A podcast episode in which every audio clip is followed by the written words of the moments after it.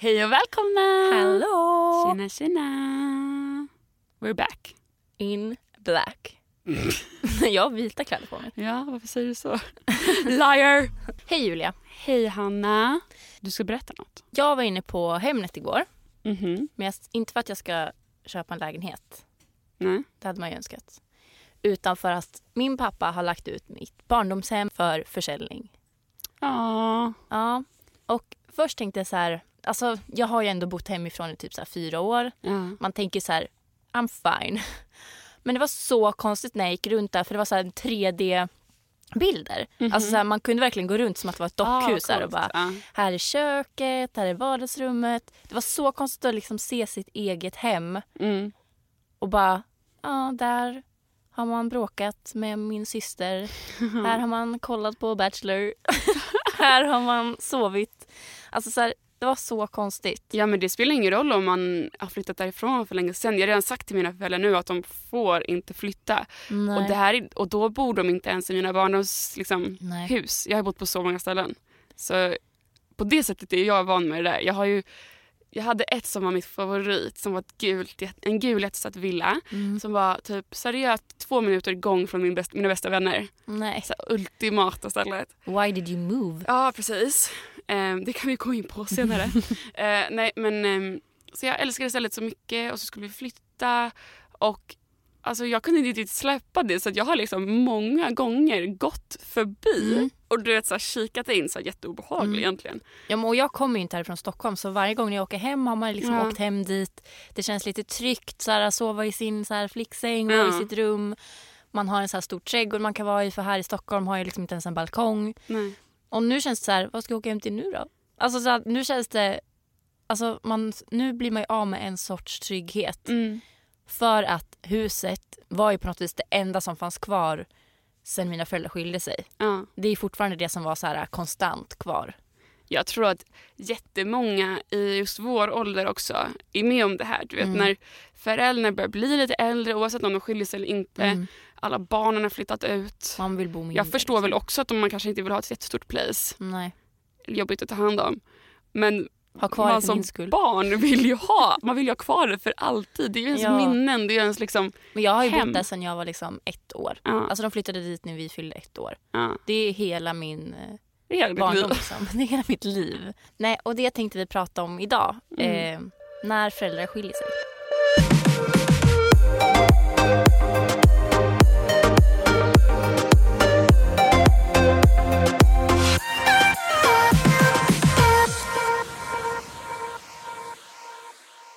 Skilsmässa då. Mm. Det känns ju som att man är inte riktigt ensam om antingen liksom varit med om det eller Ha Liksom, en kompis som varit med kompis om det. som varit med. Alltså det känns som att det ligger nära många, det ämnet. Mm. Det är därför vi vill ta upp det idag. Mm. Jag har ju skilda föräldrar Mm. och eh, båda de två har varsin ny. Mm. Och pappa har också eh, nya barn med sin nya fru. Mm. Men, och de skilde sig ju, alltså de skilde sig redan, jag tror det var innan jag fyllde ett. Okej. Det var liksom, I was very young. Men har du något minne av dem tillsammans? Nej, Nej. inte alls faktiskt. Och men jag har funderat mycket på det där om det är så här bra eller dåligt och jag vet inte om det är varken eller Mm. egentligen. För på ett sätt så, många har varit så här, men gud vad skönt för dig, då slapp du det här jobbiga liksom. Mm. Ja. Jag förstår verkligen att det måste vara jättetufft när man är liksom i en ålder runt, alltså det, allt ifrån 6 till 14, eller ja, men bara när man har tiden. växt upp med två föräldrar. liksom. precis, det måste vara jättetufft. Ehm, men samtidigt så har jag ju då eh, gått miste om de där åren som de personerna fick tillsammans med sina Mm. föräldrar. Och sen kanske lite grann på senare tid så har jag också tänkt så här, men eh, har det ens liksom, det är klart att det gjort skillnad säkert lite grann hur jag, hur jag är men jag tror Mm. heller inte att det behöver varit till sämre. Nej, du har ju ändå fått sett dem hitta nya, bli kära igen. Och liksom, som du säger, du har inte sett dem tillsammans riktigt. Så du har Nej. inte sett något så här svek eller att de har bråkat och så här. Ja. Jag har ju varit, eh, min pappa eh, träffade väl min, hans, min nya fru, hans nya fru väldigt snabbt. Mm. Så det har jag faktiskt inte heller någon minne av. Jag vet bara att hon, alltid, hon har alltid varit med också Mm. för mig. Även fast jag vet att hon inte riktigt har varit det. Eh, Medan mamma var singel längre innan hon träffade sin Mm. kille. Och där har jag ju märkt direkt att jag hade mycket svårare att acceptera. Där vet jag inte heller om det att det var en, att det var en man. Alltså jag hade Mm. väldigt svårt att acceptera min mammas nya kille. Mm. Ehm, eller för att jag var runt fem år. Och alltså jag vill verkligen be, jag har ju bett om ursäkt till honom. För ju- han har ändå hållit sig kvar. Liksom. Oj, han är kvar? Imponerande. Ja, Ja. verkligen.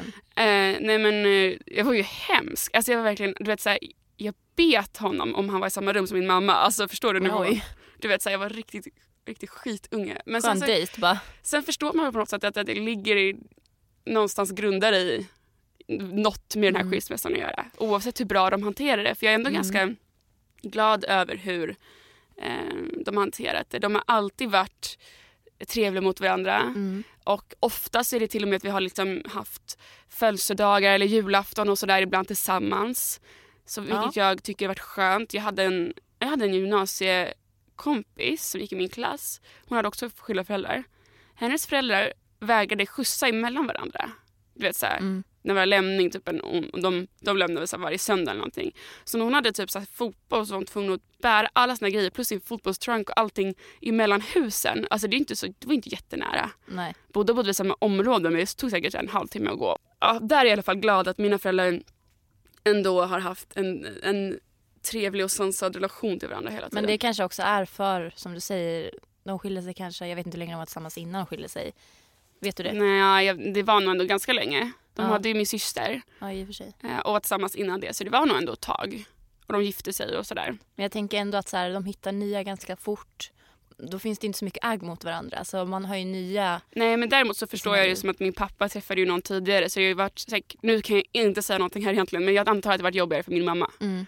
Ehm, Men jag tänker så att om du var så liten, hur såg du på din familj? För jag har kusiner som ehm, har haft så här, ja men de har ju verkligen så, typ så här hundra syskon för att det är så här halvsyskon, helsyskon, det är något syskon där.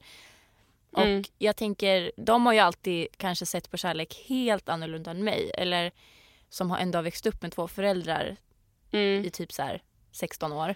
ja. Um, alltså såg du annorlunda på, alltså hur såg du på din familjekonstellation liksom? Alltså jag har alltid jag har alltid känt att alla tillhör familjen. Jag skulle ju aldrig på något sätt egentligen kunna säga att jag skulle vilja att mina föräldrar hade varit tillsammans. Även fast det kanske är någon sån långt tillbaka Mm. dröm. Så har jag ju fått mina syskon Mm. som liksom jag aldrig skulle kunna byta bort. Som jag älskar så mycket. Som jag kallar för liksom, det är halvsyskon då. Men Mm. det känns ju verkligen som att alla är en familj. Så på det sättet har jag ju bara fått så mycket positivt också Mm. utav den här skilsmässan. Eh, men jag vet inte om man ser på kärlek på något annorlunda sätt. Det är ändå kärlek, precis. Men okej, har du sett det som... Eh, alltså har du någon gång önskat, som du säger, bara jag önskar de aldrig hade träffats. Har du liksom önskat att du hade bara en mamma och en pappa? Nu har du liksom... Det har jag nog absolut gjort när jag varit Mm. yngre. Alltså den, det är en egoistisk tanke och sen så har jag aldrig riktigt kunnat fullfölja den för att jag har ju då alla, allt jag fått Mm. som jag vet att jag måste ta bort om jag önskar det. Och samtidigt har jag ju aldrig varit med dem när de var tillsammans så då väljer jag ju hellre såklart syskonen och allting som har kommit med. Mm. Men det är klart att man har tänkt så, det tror jag bara är en helt vanlig tanke. Mm. som man tänker undrar hur det skulle ha varit och inte bo varandra. Jag, varit, jag tror jag har haft lite så separationsångest mycket har jag märkt. Att jag kan vara så här, jag bytte ju varje, varannan vecka Ja. liksom från start tills ganska sent ändå. Mm. Eh, men eh, ja, men så här, jag kunde vara att jag liksom började gråta när jag skulle byta och Mm. egentligen inte för att jag, och jag vi- visste inte alltid varför. Nej. Och ska jag, ska jag packa saker så kan jag börja gråta. Alltså det är så här Mm. sjuka grejer, jag tror kanske det har med. Men jag måste ändå säga att jag tycker att min överlag så har det ändå varit en väldigt bra Mm. skilsmässa på många sätt. Exakt. Och jag tänker så här, som du säger, om man växer upp med det som du gjorde, Ja. även om det är så här, då finns det andra saker man vill. Att man vill bara en mamma och en pappa, man vill Ja. slippa flytta. Så här, det är jobbigt att behöva så här, kastas emellan. Men man är nog kanske ännu, så här, man vet ju inget annat. Så då, för för mig var det att ehm, mina föräldrar skilde sig när jag var 16 år. Mm. Jag hade precis börjat gymnasiet. Min syster hade flyttat hemifrån så här, för hon började universitetet. Mm. Det var så mycket i förändring. Ja. Och jag vet inte om det är i typ ve- samma veva som det som mina föräldrar också kände så här okej en dotter försvinner, de Mm. andra börjar bli stora nu. Mm. Att de började så här reflektera över sin egen, ja, alltså sitt eget förhållande. Att innan kanske de bara hade kört på mam- som mamma och pappa liksom och ja. vi är föräldrar och, liksom, och så börjar de se så här okej nu får vi mer och mer fritid, Mm. gillar vi ens varandra? ja. Och så kan jag ju se på det idag. Mm. Och jag kan även se på dem så här, de är lyckligare. Liksom. Mm. De, min mamma har en ny kille och man kan ju se liksom hur hon lever ut, Ja. alltså så här, gör allt hon vill göra. Mm. Och jag kan också se då hur stor skillnad det är på mina föräldrar. Alltså att Mm. min pappa kanske mer, alltså är en så här hemmakär person. Ja. Medan min mamma är ute och så här flänger och reser hela Ja. tiden. Och där hade ju de kanske inte riktigt så här varit så lyckliga då för att de hade velat olika grejer. Mm. Men det ser man absolut inte när de skiljer sig. Då Nej. ser man ju bara varför förstör ni mitt liv? Mm. Så kände jag att de förstörde mitt liv. Jag bara Ja. jag har precis börjat gymnasiet. Liksom så här, jag tänker inte vara ledsen över det här. Nej.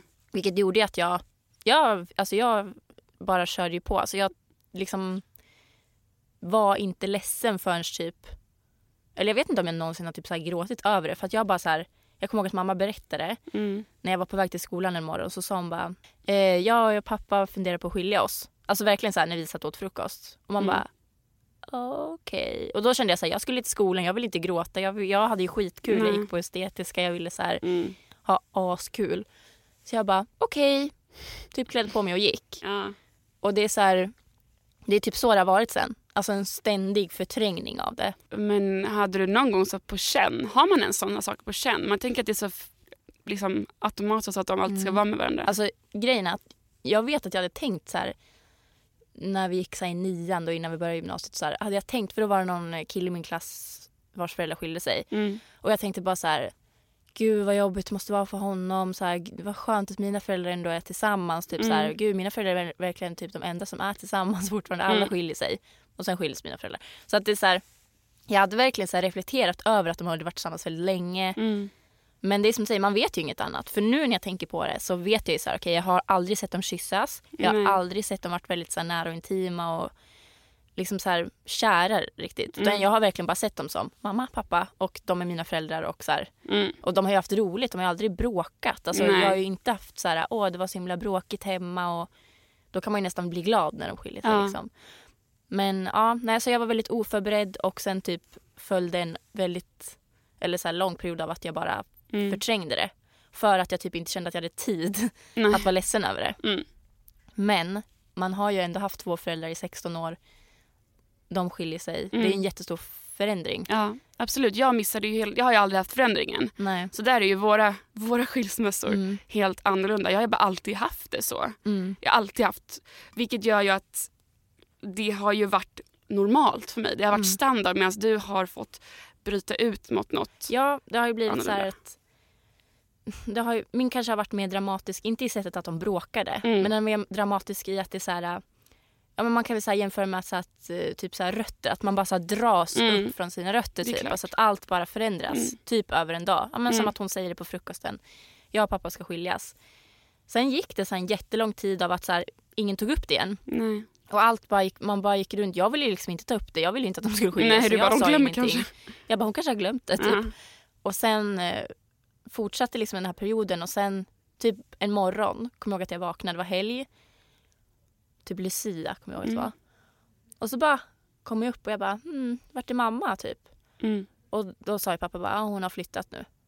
Så det var verkligen så här, den här perioden måste ha varit sjukt jobbig för liksom alla i min Mm. familj. Alltså ingen ville liksom röra det riktigt. Nej. Alltså att min mamma bara ville lämna typ. Ja. För hon tyckte det var för jobbigt att här, se alla som är ledsna. Och min pappa typ tyckte att det var hennes ansvar så han ville inte berätta någonting. Och jag ville inte ta upp det. Nej. Så det var som en så ständig tystnad tills det bara skedde. Det känns ju helt klart som att, alltså, det är verkligen svårt för alla men det känns ju ändå som att helt klart var det något fel med er Mm. kommunikation där. Att hon bara en dag är borta Lämnade. oavsett hur jobbigt det är. Det har man väl lärt sig the hard way att det spelar ingen roll hur, jobbigt det är. Nej. Det är typ bättre alltid att snacka. Nej, men också blir så- man ju så här, lite så här bryr man sig om så konstiga grejer. Alltså, jag var ju så här 16 år, jag ville väl bara ligga och sova. Inte brydde Ja. jag mig om, om att så här sitta och äta frukost med mina föräldrar. Nej. Men då när jag kom upp så blev jag så här, okej, var det här alltså sista chansen att jag skulle kunna fått ätit med min mamma hemma? Mm. Och nu fick inte jag det, hon bara åkte härifrån. Mm. Alltså så här, man börjar bry sig om så konstiga grejer. Mm. Och typ liksom Nej, och sen kommer jag ihåg att det var så här Lucia på kvällen och så skulle man bara stå och sjunga. Och det var så konstigt liksom. Och sen Ja. när jag kom ut från kyrkan så hade ju mamma varit och kollat och hon bara åkte hem till sitt nya hem. Mm. Och allt skedde verkligen på ett sånt konstigt sätt. Alltså det är verkligen, Mm. ingen skilsmässa är ju liksom smidig.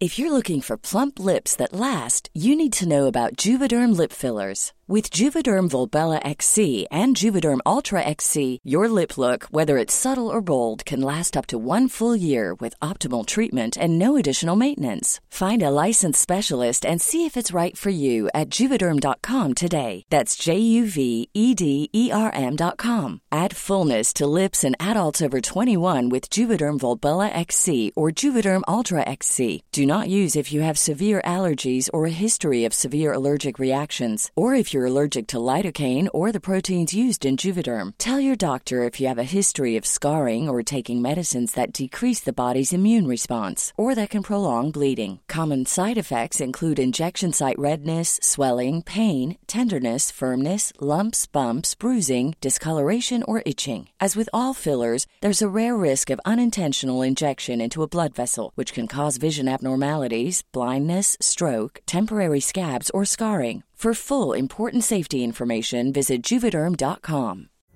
Pulling up to Mickey D's just for drinks? Oh, yeah, that's me. Nothing extra, just perfection and a straw. Coming in hot for the coldest cups on the block. Because there are drinks, then there are drinks from McDonald's. Mix things up with any size lemonade or sweet tea for $1.49. Perfect with our classic fries. Price and participation may vary, cannot be combined with any other offer. Ba da ba ba ba.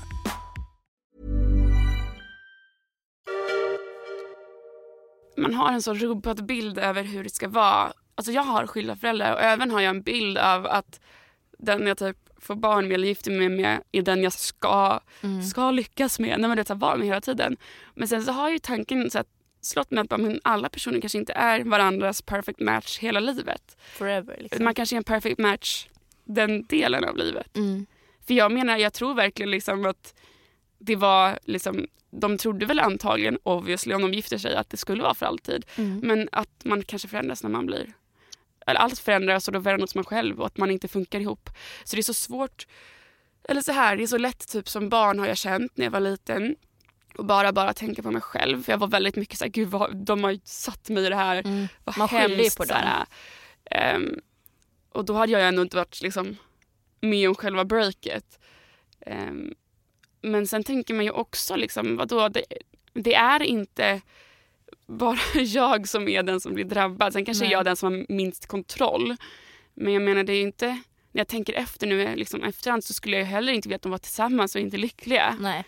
Det, är- det är en extremt egoistisk och konstig tanke från mitt Ja. håll egentligen. Men jag tror inte man kan reflektera så pass mycket om man är ung. Alltså så här, det är svårt, mycket Nej, alla för- känslor. För när jag, eh, alltså jag kände mig ju heartbroken. Alltså jag hade Ja. aldrig haft en kille, jag hade aldrig varit, eller jag hade varit kär men inte liksom haft ett förhållande, att jag Mm. hade liksom verkligen blivit dumpad. Så det här kändes ju som ett heartbreak verkligen, Ja. för mig. Jag kommer ihåg att jag var så avundsjuk på min storasyster som hade flyttat, som hade liksom, hon miss, alltså hon behövde Ja. bara höra ett besked, de har skilt sig, hon behövde liksom inte uppleva all den här typ stela stämningen som var hemma och den här Ja. tystnaden och oron typ. Mm. Och jag bara kommer ihåg att jag liksom så här, jag kände mig verkligen dumpad typ. Ja. Ja. men så här, hon bara lämnade en morgon. Jag bara, hopp. Alltså man, jag förstår att hon kände att, alltså att mamma kände att det här var mellan henne och pappa typ. Mm. Men man kände sig väldigt utelämnad. Mm. Och sen kommer jag ihåg liksom när hon träffade någon ny. Och eh, alltså hon hade nog väldigt svårt för konfrontationer. För då skickade hon det på sms. Bara, Jag har träffat en kille typ bla bla bla. Eh, och det var väldigt nära inpå. Så säkert Mm. har ju hon liksom så här innan fick hon kanske intresse för honom. Alltså, Men det kan ju också vara att den här skilsmässan har hållit på mycket längre än vad du ens vetat Exakt. om. Liksom. Ehm, nej, och då blev man ju sort, någon sorts så här, um, positions... Alltså att man satte sig på pappas sida lite. Att han Mm. var den lämnade, han var den svikna. Hon hade hittat någon ny. Så då följde ju en tid av att så här, aslänge var jättearg. Mm. Bara bo hemma hos pappa, verkligen så här, välja sida typ. Alltså jag var ju fruktansvärd mot den här mannen. Mm. Hon är fortfarande tillsammans med honom dock. They hang in there. Nej, men för att jag kan känna att... ehm, alltså det var ju min pappa som liksom, han, eh, han träffade ju en ny väldigt snabbt. Och jag blev liksom på något sätt ändå... Nu när jag alltså, ser på det efterhand så förstår jag ju verkligen att mamma måste ha varit jätteheartbroken och Mm. jobbigt för henne liksom och se, förstår ju det liksom, Mm. se det och samtidigt ha två barn du vet, och jag var ju så liten Men på något sätt så har jag alltid under min typ uppväxt varit så här. Så fort någon typ skulle påpeka det eller om, om mamma ens var lite så här. Eller vi kan bara säga att hon så skulle smsa någonting till honom och så var det så här, Julia kan inte du göra det? De har aldrig varit bråkat eller så men det var så här, minsta lilla som inte hon typ ville var jättepositiv med min pappa. Så kunde jag bli väldigt så här, hård mot henne. Liksom. Bara, Varför gör ni så här mot mig? Men jag aldrig skulle göra så mot pappa. Nej. Och nu i efterhand så har jag verkligen tänkt så här, vad, vad konstigt egentligen. Jag tog, jag tog ju hans sida så himla Mm. mycket. Jag tror du bara ville så skydda att det inte skulle vara... Du ville inte att de, det skulle vara bråk eller att Nej. någon skulle vara ledsen. Du ville ju säkert så här... Precis, antagligen. Jag var ju säkert i panikställning för att det inte skulle bli bråk. Mm. Och min mamma var väl absolut den som kanske blivit sårad mest, vad vet jag. Men så jag ser det nu. Ehm, så jag förstår ju också nu när jag tänker hennes situation. Det är inte konstigt att alltså hon måste ha hållit ihop det jättemycket. Mm. Ehm, och jag lät ju inte henne göra det för en sekund för jag var verkligen så här, du vet bara så fort det var något litet, och det var ju inte ens något liksom, stora grejer egentligen, men om jag kände något slags, du vet så här, att hon inte skulle vilja liksom, krama min pappa med öppen famn liksom, så var jag så här, varför gör du så? Jag var mycket hårdare mot henne. Mm. Jag var jättehård mot min mamma. Så här, eh, bråkat och skrikit och varit eh, hemskt mot hennes killar. För hon har haft några som inte har funkat också. Mm. Eh, och alltid varit liksom, lol, perfekt mot min pappa och liksom, inga problem. Och Men det undrar jag tror- också hur jag är. Men jag tror också så här, om du alltid har sett din pappa med den, den där kvinnan som han är med nu. Då har ju, de har ju blivit lika så här, eh, normala för dig som för mig att jag såg min mamma och pappa. Liksom. Medan din mamma var ju ensam där ett tag. Så för dem, då blev det ju så här, någon som inkräktade lite på det. Ja. För för dig blev väl så här, den normala familjekonstellationen en pappa och en mamma och en mamma. Alltså så här, ja nej, men faktiskt. Och jag har verkligen så här, typ, i efterhand nu verkligen varit så här. Mamma har ju alltid varit liksom, the biggest, alltså verkligen så här, min bästa person. mm, Men man tänker efter, typ, så här, fan att gå igenom det och liksom behöva göra det utan att vi har märkt att hon har varit ledsen. Mm. Det är klart att hon har varit. Jag har inte märkt någonting egentligen. Mm. För mig har det väl varit så att man verk, jag verkligen insåg, vilket är sjukt, jag var ju 16 år, Mm. jag var ganska stor. Men jag insåg typ då att mina föräldrar liksom är egna personer. Alltså att min Mm. mamma tänker inte på mig i första hand jämt. Hon, kommer, hon gjorde ju något bara för sig själv. Mm. Oavsett om vi var jätteledsna och bad henne inte göra det typ. Mm. Och pappa gråter, alltså han är ledsen, han känner saker, han Mm. blir sårad och han kan liksom inte hålla uppe fasaden. Alltså jag Mm. såg typ mina föräldrar som människor och Mm. det är helt sjukt liksom att jag gjorde det först då men jag tror att det är det typ så man måste förstå när det blir en skilsmässa att det handlar inte om, de gör det inte mot dig Nej. utan de försöker liksom göra någonting för sig själv.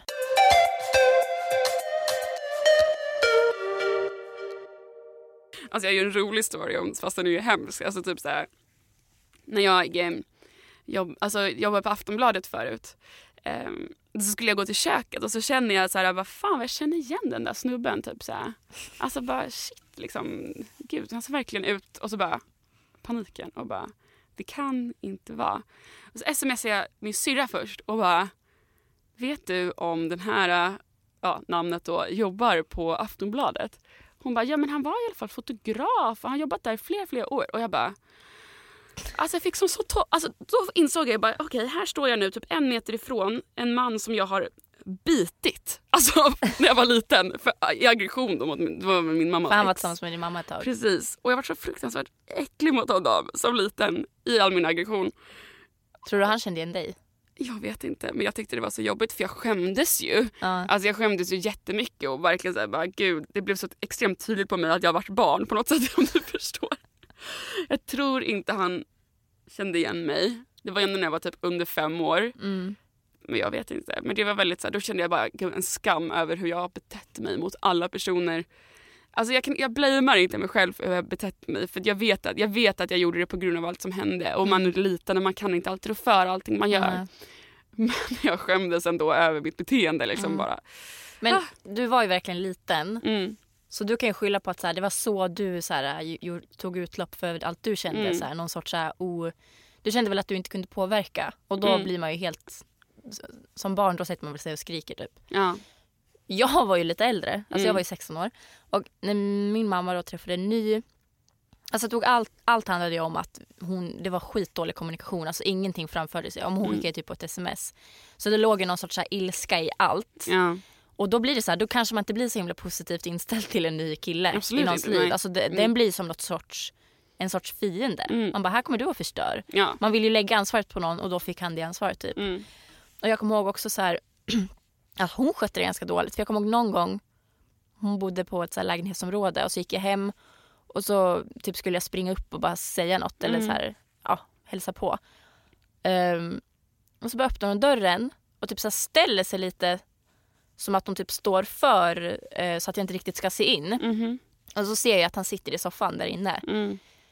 Och jag bara, eh, jag tänkte bara springa förbi. Typ så här. Hon bara, ja. Alltså man märkte verkligen att hon ville ha iväg mig. Eller så här, för hon, Ja. ville, hon visste ju att jag inte tyckte om honom. Och Mm. istället för att bara ta tag i det och bara, nu måste ni träffa honom. Eller liksom Mm. så här, ta tag i det för att jag ville inte ta tag i det. Nej. Så bara fortsatte hon så här gömma det. Mm. Och jag, ja, det var så stelt så gick jag därifrån. Och en annan gång också när jag sprang upp dit. Mm. Då var väl han på väg ifrån henne eller någonting. Jaha, ja. Så i så här trappuppgången så liksom ser jag han bara springer bakom ett hörn och gömmer sig. Och jag bara Nej men va? springer upp Spring! och hör hur han liksom står och gömmer Alltså förstår du att så här, Ja. två vuxna människor liksom gömmer sig? Man inser ju verkligen att, att vuxna ändå inte är så långt från, alltså Nej, alltså de är vanliga människor precis som du sa. exakt. Jag och tänk- man tycker att de ska, ska sköta allt så snyggt Ja. men alltså det blev ju bara kaos av allt. Men det är det jag tänkt på. För då undrar jag så här Hanna, om du och jag någon gång, inte skiljer oss från varandra, men om vi skiljer oss från vi kanske Mm. någon gång gifter oss med eller bor med. Mm. Kommer vi kanske kunna göra det Bättre. bättre? Mm.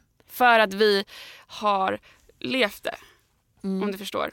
Jag tror främst, det pratade jag med någon här på jobbet, att jag tror att det är viktigare för skilsmässobarn att hitta någon sorts trygg eh, konstellation. Mm. Alltså att man eh, snabbare liksom vill starta någon sorts, inte familj, men att man letar efter någon som man snabbt kan så här, bli trygg och stadga sig med lite. Mm. För att man så här, saknar någon sorts trygg punkt. Ja. Eh, så jag tror att så här, som skilsmässobarn att man kanske, jag hoppas typ det, att man är bättre på att hitta en, en person och verkligen så här Alltså att man inte gör det bara med någon, alltså så att man Nej. väljer verkligen en bra Men det är person. så svårt typ. för även fast du hittar någon som du verkligen känner dig trygg med, det Ja. finns inget som säger att den personen inte kan Nej det finns vilja bort från dig. Typ. Jag har ju varit singel liksom, större delen av mitt liv. Mm. Men, eh, och innan jag fick min första kille så visste jag väl inte riktigt hur det var för honom. Nej. Men jag har nog alltid efterkänt att jag, jag, eh, alltså jag vill inte vara, jag gillar inte att vara ensam, även fast jag klarar av det. Det är inte någonting jag inte, så här, jag står ju ut med det.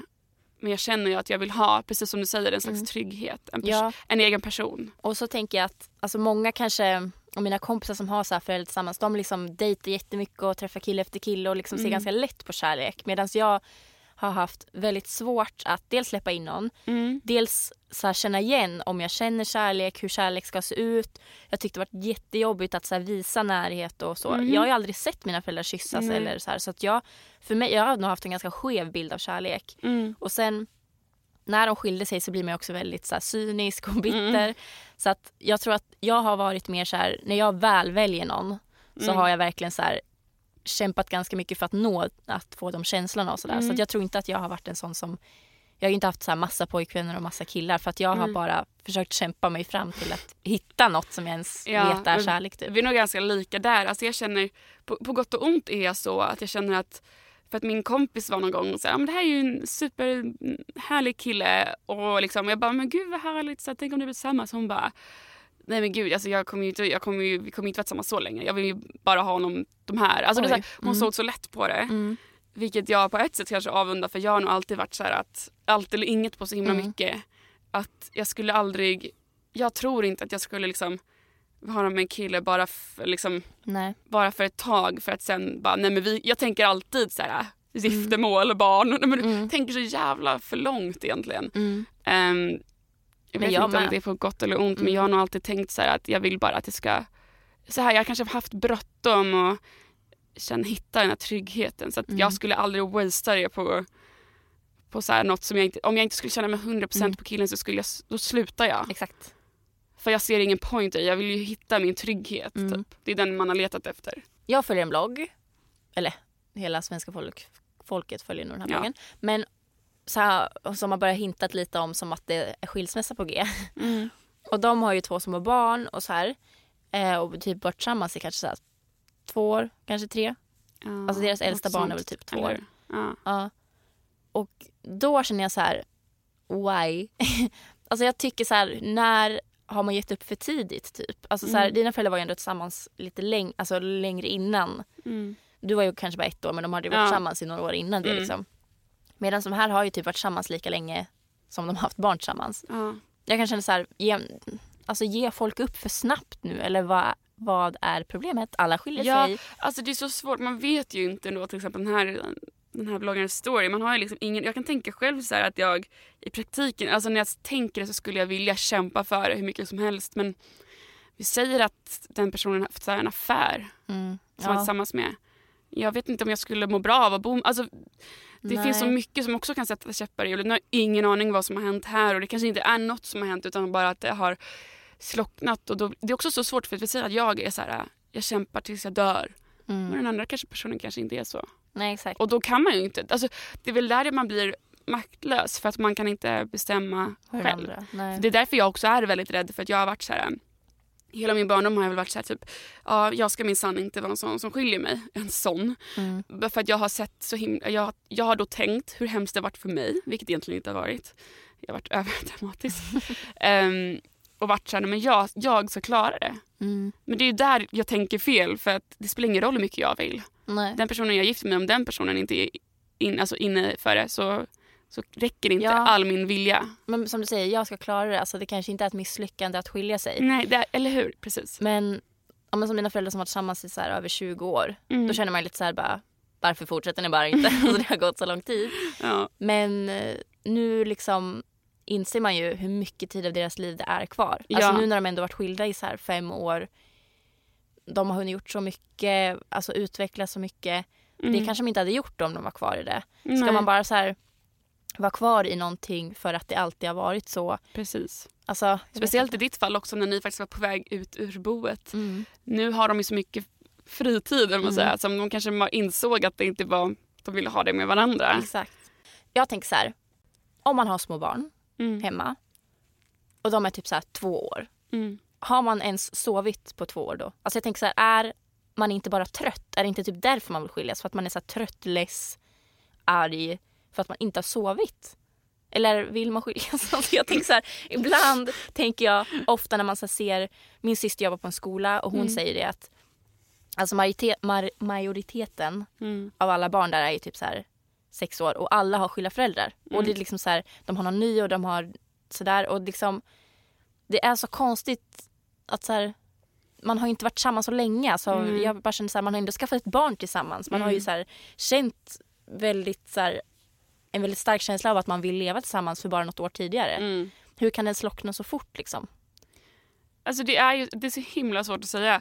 För jag tänker så automatiskt att jag vill ju, jag skulle vilja, jag, om jag nu gifter mig med min kille som jag hoppas någon gång framöver så vill jag att det ska funka liksom hela vägen in. Men vad är det som säger att, vi säger att han eh, slutar bry sig om mig eller liksom är inte med mig, kanske han är till och med otrevlig och dissar mig, vad vet jag? Då kanske man inte Alltså så här, det, det som vi sa innan, man är alltid två så att det spelar ingen roll hur mycket jag vill om jag inte får den, det jag vill ha tillbaka Mm. då blir det ju så här, eller liksom så Mm. meningslöst.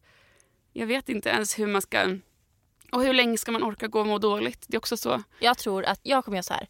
Jag kommer skriva ett kontrakt med min kille att man inte får ge upp eller så här lämna innan barnet i alla fall är sex år. Mm. För innan dess, man är bara trött. Det är bara för att livet suger för man har små barn. Ja. Då måste man vänta tills de är lite äldre när man verkligen kan känna så här. Är det för att jag är trött eller är det för att jag inte är kär längre?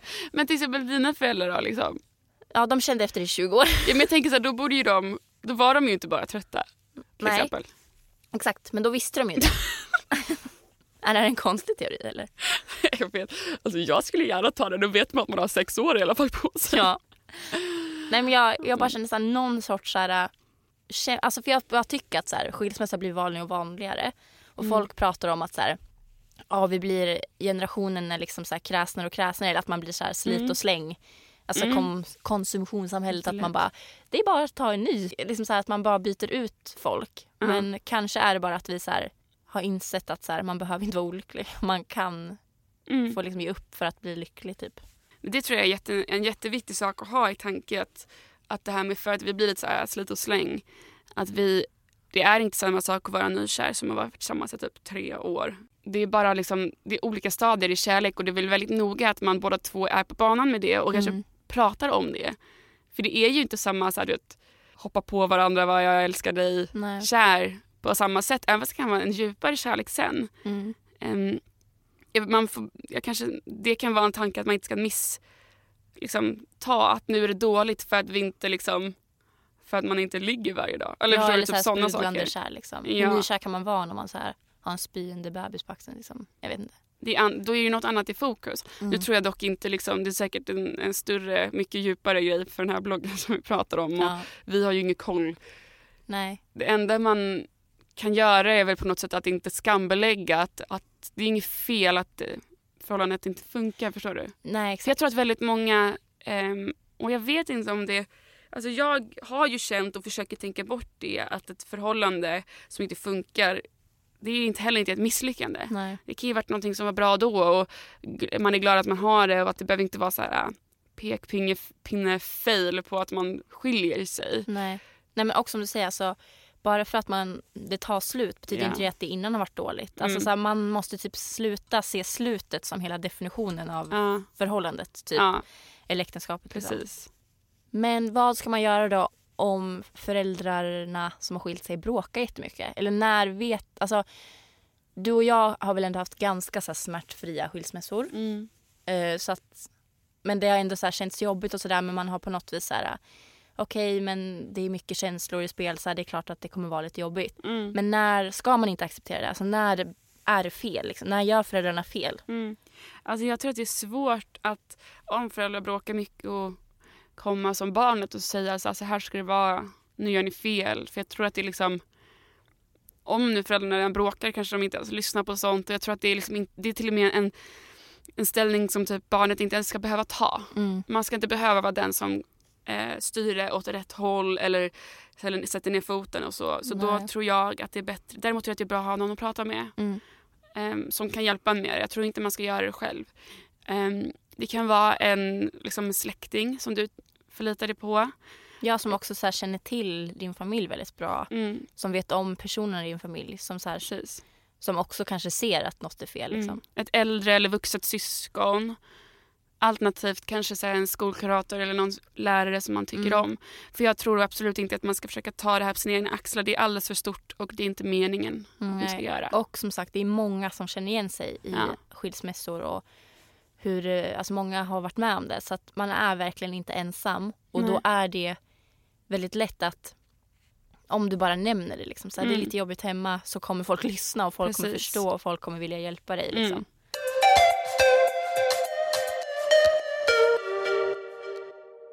Okej, som vanligt så måste vi ha vår dagens fråga. Nej, Ja. veckans fråga. Ja, veckans fråga. Och den skickar ni in antingen i DM på Fridapoddens Instagram Yes. eller till min mail på hanna.wikström.fab.se. Ja, och ni kan fråga om vad som helst och vi försöker svara. Okej, men läs upp den, först, den frågan vi har för den här veckan. Hej! Jag är en tjej som efter sommaren bara har ett år kvar av grundskolan. Jag har börjat fundera mycket på vad jag vill göra när jag blir vuxen. Jag har fastnat för ett yrke som ordningsvakt, de som jobbar nere i tunnelbanan. Men jag vet inte riktigt om jag skulle passa som det, då jag inte har riktigt rätt kroppsform för det och är ganska osäker. Hur ska man göra för att peppa sig själv till att uppnå sitt drömyrke? Och, alltså, först vill jag bara säga att det är klart att man kan söka vilket jobb som helst. Det ska inte vara något slags hinder i över om hon är, tycker att hon inte ser ut som de andra som har det jobbet. Nej, och jag känner så här. Att du känner att det här är ditt drömyrke Mm. gör ju dig mer lämpad för det än någon som typ sitter och hatar sitt jobb. Alltså så Ja, länge man gud, ja. brinner för det man vill jobba med kommer man göra det galant. Ja, och det, det är ju inte ett jobb som du behöver ha eller som du kan ha bara för att ha en viss kroppstyp. Det Nej. handlar ju om inställningen och vad man vill och hur man... Jag antar att det är mycket hur man hanterar det bra med människor och... Exakt. Och du som sa att du är lite osäker men det är ju någonting i det här yrket som, som gör att du liksom dras till det. Och då Ja. kommer ju det här yrket liksom locka fram en sorts arbetsroll i dig som kanske inte är så osäker. Precis. Och du har ju tid på det. Det är det som är så himla bra med utbildningar och med att faktiskt bli äldre. Mm. Man, eh, jag vet själv att jag har varit mycket mer osäker än vad jag är idag.